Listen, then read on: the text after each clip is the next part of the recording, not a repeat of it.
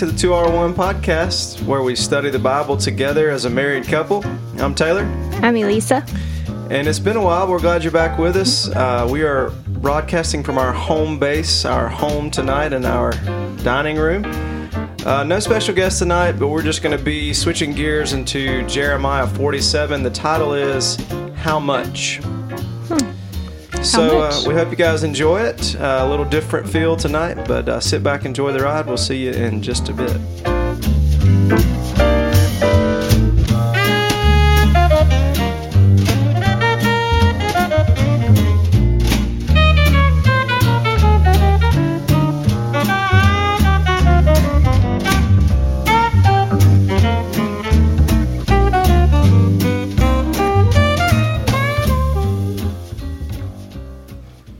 Was all excited. I had my sweet tea in here in a mason jar. I was like, this is awesome. And then my mouth got severely dry from drinking sweet tea, so I had to switch to water. Um, I was trying to it's kind tough. of you know get into the the feel of the broadcasting from home, but uh, anyway, sweet tea. Just just note for all you guys out there, it's not good for. It's not really a thirst quencher. It's not. It's not.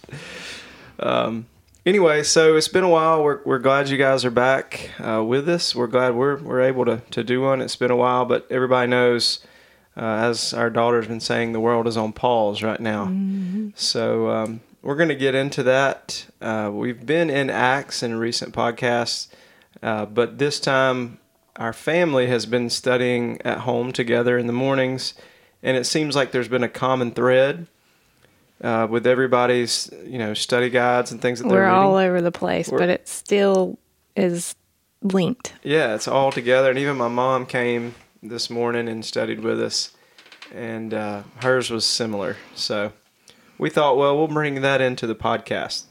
So we're going to be in Jeremiah chapter 47. It's just a short chapter here, seven verses but uh, packs a big punch. So, Elisa, if you want to read for us. All right. The word of the Lord that came to Jeremiah the prophet concerning the Philistines before Pharaoh struck down Gaza. Gaza. Thus says the Lord Behold, waters are rising out of the north and shall become an overflowing torrent. They shall overflow the land and all that fills it, the city and those who dwell in it. Men shall cry out, and every inhabitant of the land shall wail at the noise of the stamping of the hoofs of his stallions, at the rushing of his chariots, at the rumbling of their wheels. The fathers look not back to their children, so feeble are their hands, because of the day that is coming to destroy all the Philistines, to cut off from Tyre and Sidon every helper that remains. For the Lord is destroying the Philistines, the remnant of the coastland of Caphtor. Baldness has come upon Gaza. Ashkelon Ashkelon has perished. A remnant of their valley, how long will you gash yourselves? Ah, sword of the Lord, how long till you are quiet? Put yourself into your scabbard, rest and be still. How can it be quiet when the Lord has given it a charge? Against Ashkelon and against the seashore, he has appointed it. Amen. Father, thank you so much for loving us. Thank you for saving us, Lord. Thank you that uh, you are in control. You alone control um, the the things of the earth, Lord. You alone control the hearts of of men, and and um, we have a choice, but somehow you divinely open the eyes and the hearts of men to see your truth, Lord. And I ask you tonight, Father, to open our eyes as as uh, individuals in this podcast, Father, and those people that may be listening, Father. I pray that your truth would go out and it would accomplish great things, Father. That it would bring revelation and uh, repentance and salvation to those who are listening, Father. I pray that you take us deeper um, because now is the time for us to be built up in our faith more than ever. And uh, Father, we believe that these things will continue to point us to you as it gets closer to your return. And Father, I pray that we would respond in a way um, that shows our seriousness about the times that we're living in and, and respond in a way that glorifies you. Father, I pray that you would just Give us ears to hear your voice tonight, Father, because I believe and we believe that you are speaking. I pray that you would just help us to hear your voice and to follow you. In Jesus' name, amen. Amen. So, just seven little verses here, but I've been reading through Jeremiah and it was nothing crazy, awesome story about why I started going through Jeremiah. I just was like, you know, it's been a while since I've read Jeremiah. I'm going to start reading it again. And that's been going on now for a few months. I've been going through Jeremiah. And constantly in the past few months, I've been having the thought of, wow, this sounds a lot like America. This sounds a lot like America. And um, Jeremiah is known as the weeping prophet. Some of some of us have heard that before. Um, and when people say that, uh, and then I read Jeremiah, I'm like, well, that's pretty much all the prophets in some ways. I mean, all the prophets had just as tough of a task bringing a hard message to the people as Jeremiah did. Mm-hmm. Um, Jeremiah was treated poorly for it, but some prophets were killed for it. And um, so while he's called the weeping prophet, uh, there's just basically the same thing that happened to him happened to all the other ones.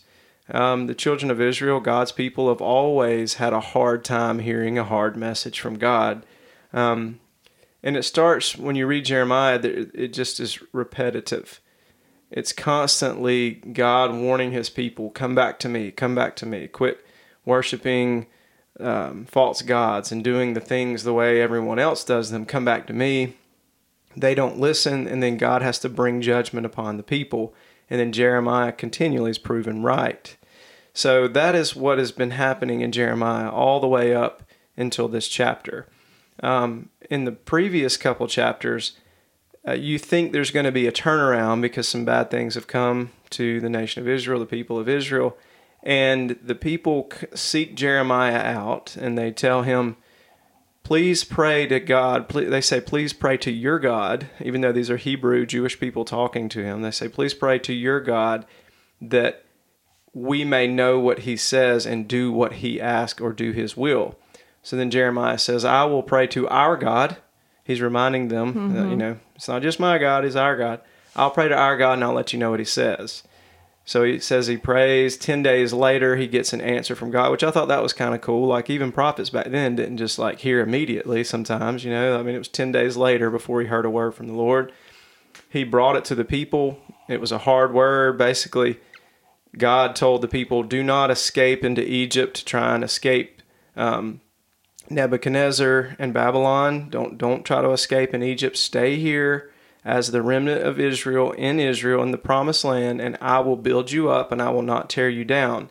If you move to Egypt to try and escape out of fear, then I will tear you down and pluck you up out of the ground. And then they get mad and call Jeremiah a liar and say that he's in cahoots with Nebuchadnezzar and they just accuse him of lying and then they say, "You know what? Heck with you. We're going to go to Egypt anyway."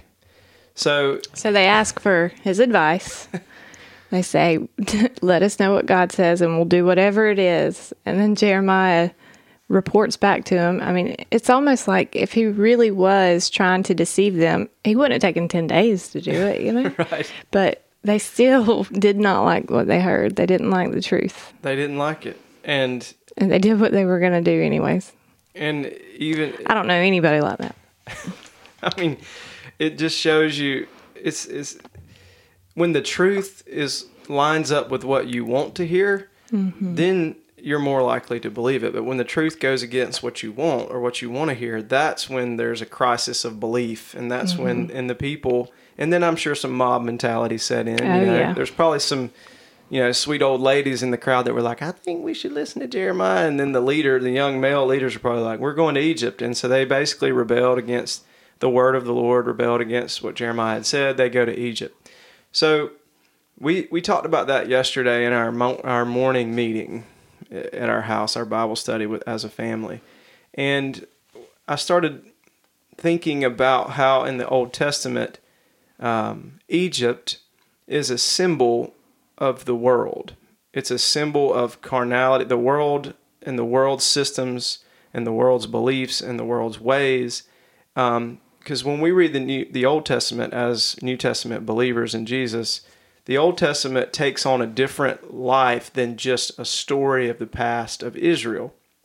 It takes on instructional purposes and it takes on a spiritual connotation so that God used real world things in the Old Testament to, to speak real to speak spiritual truths in the New Testament, and Jesus shows us that when He teaches the Old Testament. Mm-hmm. Um, so I'm constantly trying to look at it from a spiritual perspective. So I looked at that story yesterday, and I thought, okay, you know, the world or, or the children of Israel, people, God's people, were scared of an attack.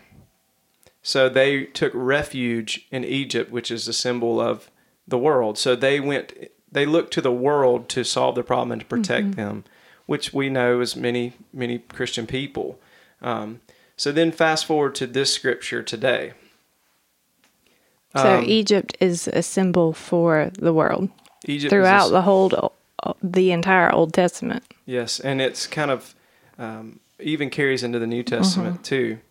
Um, so then we come into this chapter, chapter 47, and it brings this is a prophecy about the destruction of the Philistines or Philistia.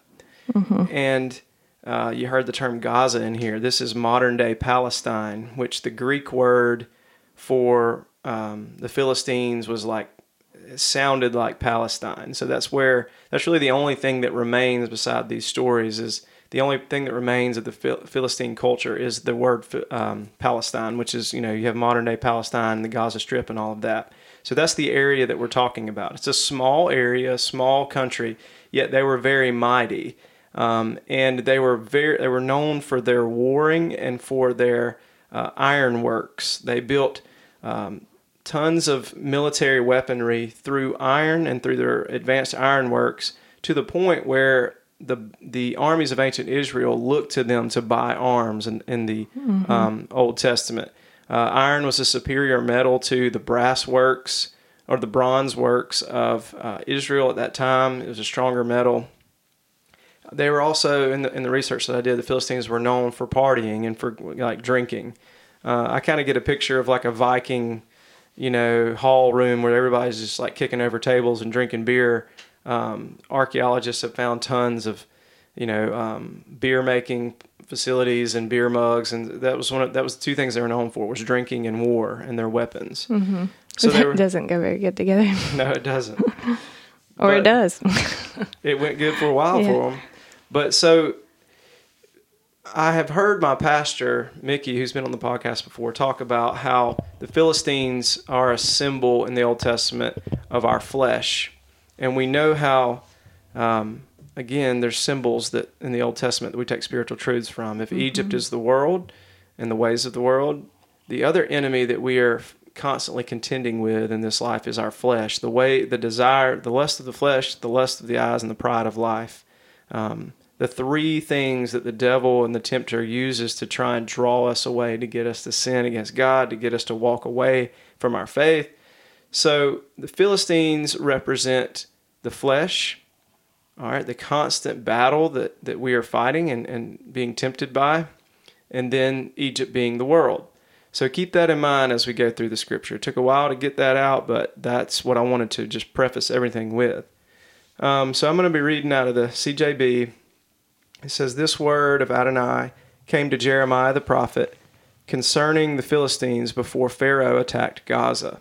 Here's what Adonai says Water is rising out of the north. It will become a flooding stream, flooding the land and all that is in it, the city and its inhabitants. The people are crying out in alarm. Everyone in the land is weeping at the thunderous pound of his stallion's hoofs and at his rattling chariot's rumbling wheels. So they are this is kind of speaking as the attack is happening that the people even the men will be crying in the streets eh, crying like babies. This is a warring people that's always conquered never really had to worry about certainly not be worried about being destroyed. But all of a sudden a great army possibly a collection of armies. We don't know exactly when this happened. We don't know exactly when egypt attacked philistine or philistia. But we know that it happened and a lot of times uh, in the research that I've that I've done, it says that um, great waters or a flooding stream can mean a multitude. It can mean more. It could have been more than just Egypt that came at them. So Egypt is coming to destroy them. The people are crying out in alarm. Then it says, Fathers fail to turn back for their children because their hands, instead, their hands hang limp because the day has come for destroying all the Philistines, for cutting off Tyre and Sidon from the last of their allies, for Adonai is destroy, destroying the Philistines, the remnant from the island of Caphtor. I feel like I've been speaking a lot, babe. You, you take a stab at something. I don't. I this is all you. I, I haven't done all this historical research. I'm learning. All right. So uh, then we get into uh, a couple of names of the Philistine cities. We have Gaza, and it says Gaza is shaved bald, verse 5. Ashkelon reduced to silence. And this is really the, um, the verse that spoke to me right here. It says, Those of you who remain in their valley, how long will you go on gashing yourselves? So, if Egypt is the world, the Philistines are the flesh. In this scripture, by, by those two symbols, that would be the world is attacking the flesh. So, this is how I see it. Now, I'm not, you know, some great uh, biblical historian and, and prophecy expert. So, my concentration in the scripture is not so much on the historical account of what's taken place. I'm seeing it from a spiritual perspective as to what God may be saying to me in 2020 and what God may be saying to us as a people, as an American people, as a world, as the human race right now. So, this is what I got from it. God is no doubt in my mind on the move. And if people don't believe that, then that's completely on them. One of the things that I've seen that has been really been worrying me, and me and Elisa talked about this last night. I feel like all the Christian people see what's happening in society and in the world with the coronavirus. They see it as, oh my gosh, God is up to something. There, there's no other explanation. God said that He was going to do these types of things, allow these types of things to happen as we get close to the end. And we see it and we're just like blown away. We're just in awe. But I, I thought this would be an evangelical type scenario where we're like, okay, we could explain to people that don't believe, look, the Bible said this is going to happen. Look, it's happening. But I haven't seen that. What I've seen is people are like, oh, well, you know, this is a human problem. Um, we're going to find a human solution. Um, yes, things are bad but we're going to figure it out. We're going to get through it. We're going to make, you know, and I'm not saying that those things are bad, but a lot of those conversations seem to be taking place outside of um, God, what taking into account what God is doing and what God is trying to show us. Because if, in my opinion, if we come out of the coronavirus not learning any kind of lesson from God, it's all been null and it's all been in vain. I think it's still too soon you know, I, I would be interested to see how these conversations are happening in Italy and places where it really has gotten really bad. Is there an evangelical movement happening there? I think for us, it's still so new, and if you don't if you don't know somebody directly it's happened to, or at least it's across the street from you or real close, it doesn't seem real yet. And so I think the conversation's more focused on is this a real threat or is this just hype or is this just, you know? Mm-hmm. And so I think until that reality sits in, you won't see those kind of conversations. But I, I'm still afraid that even when it is real, it's not going to be the, you know, I remember after 9 11, it seemed like more and more people were getting saved then. And we probably will experience some of that. But it also says in the Bible, you know, we were talking about this, that it won't be. A lot of people still will not. They will not bow down until the, the skies are scrolled and mm-hmm. he, he tears it back and lets us see. And then everybody's going to be running and hiding, but they're still going to be running away. Yeah. And and I'm hoping you're right. I'm hoping that as as things move forward, maybe you will hear more and more people talking about this. But if you've ever looked for a starting point for sharing the gospel, this is I mean, this is a prime prime time to do that. I mean, the way I think this is just as much a a message for the believers too though like you know of course our mission no matter where you're at everybody's always wondering what your calling is from god. Our calling is to share the gospel and to get more souls saved. Not that we can save them but by sharing. Um, and so that is our our mission and that is our calling. But this is also, I feel like, a wake up call for the believers. I mean, everything, it's been a while since we talked, but everything we talked about is how the church has gotten lazy. I mean, there's just no other word for it.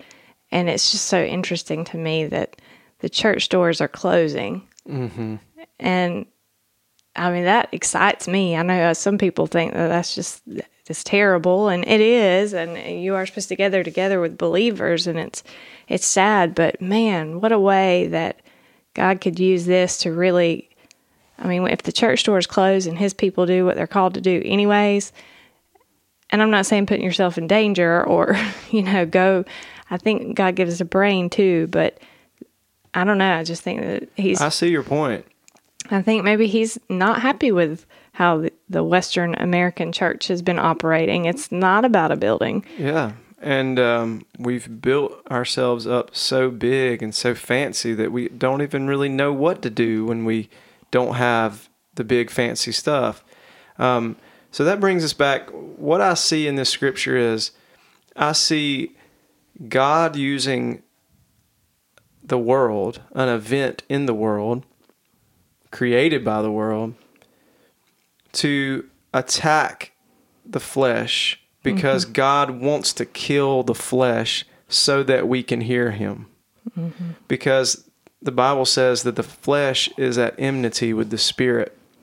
And the flesh and our carnal desires are, are the thing, you know, again, the lust of the flesh, the lust of the eyes, and the pride of life. That is a, a definition of the flesh. The things that we want, that we crave, that we think we need, that that are not godly. That is the fleshly part of us, the old man, the old nature, um, the selfish part of us that wants to try and control us. And as Christians, we have to try and crucify that every day and remind ourselves I'm going to choose today to follow what God wants and not what my desires tell me. I tell our kids all the time you can't go by your feelings. You have to go by what God says because what God says is the truth and it will stand regardless of how you feel, regardless of how I feel. It's not that our feelings are invalid, it's just that we can't always trust them to make big decisions on. So in this scripture, I see what's happening now. I see God taking the coronavirus and I see him allowing that to come against um, what we have always known, the things that make us comfortable. Um, even if you want to get right down to um, our uh, financial system, both in America and the world, everything is being affected and everything is being um, basically, you know, come against and attacked by this plague, by this pestilence that's attacked the world. But why? Why would God do that? Well, the only answer is that God's desire, the same as in Jeremiah's day, why did God allow um, Nebuchadnezzar and Babylon to attack Israel? Because he wanted them to wake up. He wanted them to come back to him, to seek him for the answer. And I see God using this coronavirus to come and, and to go against what we have placed our faith in, which is our human means and our human uh, inventions. But if you look, I mean, I, have been saying this in recent days too. I mean, we put a man on the moon in 1969. Here it is 2020, and we can't stop this tiny little thing that you can't see unless you look at it under a microscope. I mean, we can't stop it. We're completely ill prepared for it. Um, yes, we can mitigate it, and we are doing that, and we will continue to do that. But just like the flu is not eradicated and it never will be eradicated, and there will be a flu season every winter from here until Jesus does roll back the scroll, there will be a coronavirus season from now until, you know, the, the coronavirus will always pop up, whether it's in one person on the planet once a year.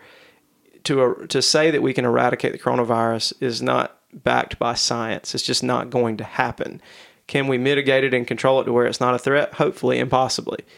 But this is not this is not by happenstance. This is not um, God trying to let us see just how far we can push human innovation and and uh, anything like that. This can be understood in no other way than to be a clear message from God to say number one, I want my people to wake up and take my word seriously and follow me and let's let's do what I've asked you to do. This is not a game. This is not a Sunday school uh, once a week practice where you dress up and let's just see if your shoes look better than someone else's shoes. This is not okay. Uh, let's just act like we're saved and then go live like hell. This is like a call to action. This is God speaking clearly. Wake up the time is near. Now's the time to fight. Now's the time to take me serious. That's for the believers. And for the non believers, for the atheists, for people that have that just are of different religions, this is God proving to mankind that his scriptures are true. That God is not a liar, that everything that he said has come to pass and will come to pass. This is been talked about and foretold since God created man, and He's been talking about the end. The Bible says that God tells the end from the beginning. I mean, all of this has been written about. This is God proving to the mankind that the scriptures are real. Amen. And that's the evangelism. If you get a chance to talk to somebody, ask them, What do you think about all this? And whatever their answer, listen. But if it doesn't go biblical, just say, You know, all of this is in the Bible. God said that all of this would begin to take place. And it, go read it for yourself. Find me another book on planet Earth that says all of this is going to take place. Mm-hmm. There's not one. And I'm I constantly keep coming back to the emotion. Why don't people see it? I don't understand. I mean, we if you surveyed the American population, I think it's like 70% of the people identify as Christian and probably 90% of those have a copy of the Bible in their home. I mean, the scriptures are what they are. They've been there. It says it. Why? Uh, help me, Elisa. Why don't people see it? Why? I don't understand. Well, if if you go back to the symbol here about the world, Egypt attacking the Philistines, the flesh, that's got to take place before you can spiritually see. You got to get. That's true. You know, and, that, and hopefully this will help us all to see, not just. I mean, I think there's so much that God's about to show us. But uh, you're right that if if we if we have if we have if we think we have an answer in ourselves, if we have a fleshly concoction, a fleshly answer and solution, then we kind of evict God. Mm-hmm. And I think that this shows more than ever that mankind does not have the answer. We don't. And we cannot control it. Mm-mm. It is crazy. I, I read somewhere, I don't know who, I think somebody posted it, so I'll have to look back so I can give you credit. But they said, um, you know, at the beginning of this year, every sermon was on 2020 perfect vision. and of course, nobody saw this coming, but um, maybe it is still part of his perfect vision for us. Mm-hmm. We know he's got the perfect vision, he's seeing it very clearly, but maybe this is part of helping us see. Amen. I think that is so wise. And to to close it for this short home edition of uh, of the 2R1 podcast, the title of How Much question mark.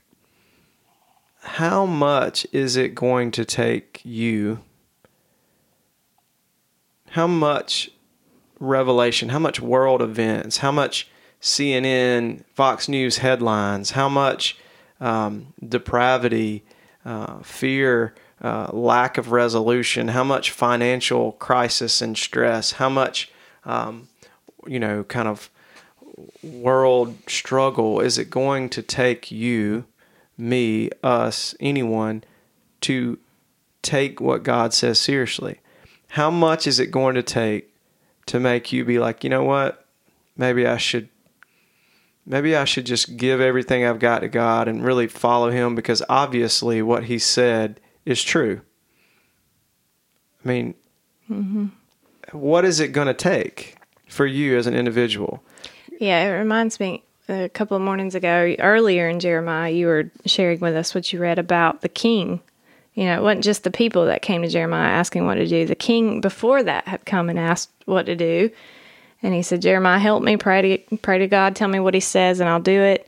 And of course, he didn't listen, just like the people. And he ended up getting captured, getting his eyes gouged out. Mm-hmm. So it attacked the flesh, the very eyes, so that he could then see. I don't really know what happened to that mm-hmm. king, but that's how we mm-hmm. explain it to our children. And it's the same thing. Yes, that's so good. That's so true. Sometimes you have to lose something to be able to see. even your eyes. Mm-hmm. I mean, how that sounds so contradictory. But that's the way God works. Remember, God, many times we see it as Him turning things upside down or doing things backwards, but He's actually doing it the right way or right side up. But how much is it going to take us as a people to wake up? Um, and I ask that question knowing the answer. Now, there will be people that do wake up, people that say, you know what, I see all of this and I believe that God is getting ready. I believe that God is true and that everything He said is true. And so that means everything else He said is going to happen. So I want to be on His team and they surrender their life to Him. But the Bible says that in the last days, that men will shake their fists at God, even in the face of tons of evidence that He is real, that, that He is coming to judge the earth. Men still choose darkness over mm-hmm. light. Men still rebel. And and we know that the great and terrible day of the Lord, the second coming of Jesus, the rapture, how, however you want to classify it, we know that that cannot happen except there first be a great falling away. Mm. And the falling away that Paul talks about is not among non believers, it's among believers. It's among lukewarm Christians that see things like the coronavirus and say to themselves, uh, that's just some Chinese people that didn't uh, that didn't handle their crisis right. I mean, if that could have been Or it's helped, Trump, or Yeah. it's yeah, this, or or it's- it's that. and and they'll fix it, and we'll get it, and we'll be fine, and everything will be fine. And it's not going to affect me anyways. Yeah, some old people may die. Yeah, right. and we just we continually explain it away. So when you when you read these amazing events that take place at the end times, if you read the book of Revelation, as a believer, you're thinking to yourself, how can people still be like, no, this is not real? How could people how could people convince themselves that none of this is actually taking place or that that the Bible isn't true? But we're witnessing that happen right now. I mm-hmm. mean, It's the same thing when Jesus walked. I mean, you know, the people that were there had been reading about it their entire life, you know, Yep. had been hearing about when the Messiah would come back. And when he came, or when he came the first time, not back, but when he came, they didn't recognize it. because it was different than they thought it would be. Mm-hmm. And that's what this is. It's a little different than we thought it would be. Um, you know, one, in closing, one of the things that me and Lisa have talked about, the way I have to put this in perspective is imagine if you were to go back six months ago and talk to yourself and you said, okay, Taylor, six months from now, the entire world will be stopped. Markets will be in a tailspin. Um, every student in America will be sent home. Um, people will be grounded and quarantined because of a global pandemic that threatens the world and modern society as we know it. Uh, the country of, um, help me, the one that's struggling so bad. Italy? Italy. You hear that, and, and if you told yourself six months ago these stories in Italy about how they're having to choose who lives and who dies because of their lack of um, facilities and their lack of equipment, would you have believed yourself? Would you have believed that at six months ago, six months from that point, your entire life would be different? That everything is going to just be stopped? Would you have believed it? I wouldn't have believed it. I would have believed that at some point it would have happened, but if you'd have told me six months and everything like this was going to happen, I would not have believed it. But that's what happens. We're like the frog that gets put in a lukewarm uh, pot of water and it starts heating up, and before long it's boiling, and we don't realize it's boiling because we were gradually We're led into it. We're getting used to it. But if we were dropped in boiling water, we'd be like, oh my gosh. Mm-hmm. It's the same way. So I guess in closing, we need a call to action, babe. Mm-hmm.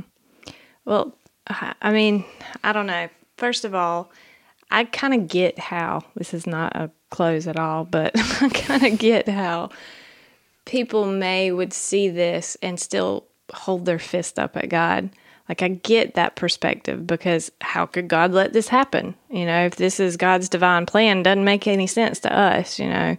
So instead of like approaching that with you're so stupid for thinking that way, I think we need to say, yeah, I know it sounds crazy, but if you understand it and if you allow God to remove your eyes and give him your give him give His us eyes. his eyes, then there's comfort all of a sudden. You know, like instead of being fearful about what can happen, he takes that and he turns it into excitement. I mean, I really yeah, there's times where I, my brain can go the wrong way and I get a little worried about what's to come.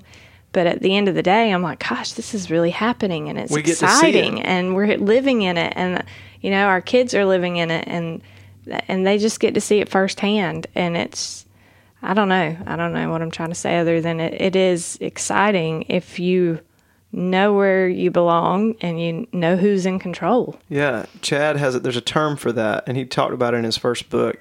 Chad Harvey, who was the guest on the last podcast, he calls it. They call it the terminal generation.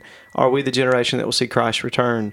And when we see these things happen, you get excited. Oh my gosh, yes, I think we might be. Mm-hmm. You know, so it's just like um, you know, tons of scripture, Old Testament, Revelation. The Bible talks all throughout about the day when God wraps everything up, and it's called the great And the terrible. yeah, the awesome and terrible day of the Lord. But terrible really means awesome. Yeah. Well, I mean, it just depends on the connotation, but basically, it will be awesome, but it'll also be terrifying. Mm-hmm. And that's where we're at now. This is a terrifying thing that's happened, And but I think it's that awesome should that be God's our moving. approach when we are presented that opportunity to use this as an evangelized moment. Is not, yeah, it, it fear is a great motivator, but when you present the fear of what's happening today, then then it's also present the comfort of that of Mm-hmm. knowing, you know, if you walk with the Lord through this, then it's going to be so much better. Yeah. And the way I, the, I'm looking at the evangelism is to show the credibility of Yeah, God. yeah, That's yeah. really the angle that I'm taking. But you're right. At the end of the day, It is people- logical. yeah. You know, people don't think look at it as logic anymore, and it very much is logical. Yeah, but you're right though. People ultimately come to God um, when they're seeking refuge and, and comfort and, acceptance. and acceptance and restoration. That's ultimately what wins people to Christ. It's not fear tactics or fear mongering, but the way I look at it is if you can see that God has proven Himself to be true in this, then when you read the rest of it, you're like, oh my gosh, well, Mm-hmm. then the rest of it is true. So that's going to wrap us up for tonight. We love you guys, and hopefully we can do some more of these because we are grounded as we're public here. school We are teachers. actually doing what they advise us to do. Yeah, You know, we actu- trust yeah. God, but we are staying at home yeah. Well, because we're trying to do our part. I mean, why wouldn't Christians want to do their part? yeah. Well, I, I wear my seatbelt too, right? right. Yeah. You know, I use. You're going to use oven mitts when you go get Mm-hmm. I that timer am. that's Our going dinner is in there? ready, and It's I'm going to use some oven mitts. Why are you using oven mitts? Don't you well, trust, I trust God? God. I mean, if you trust to God, let me you get don't- burned. Right. You don't but I- need oven mitts. Mm, I guess I don't. Yeah.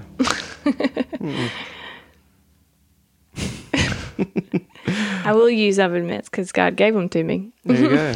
He provided. If He didn't provide that, then I may not. But He has provided this home and a safe place for us to stay, and that's that's uh, what I'm going to do because I can. Now there's people who can't, and they have to go to work, and so the ones that can stay at home, we're doing it for those that can't. Yeah.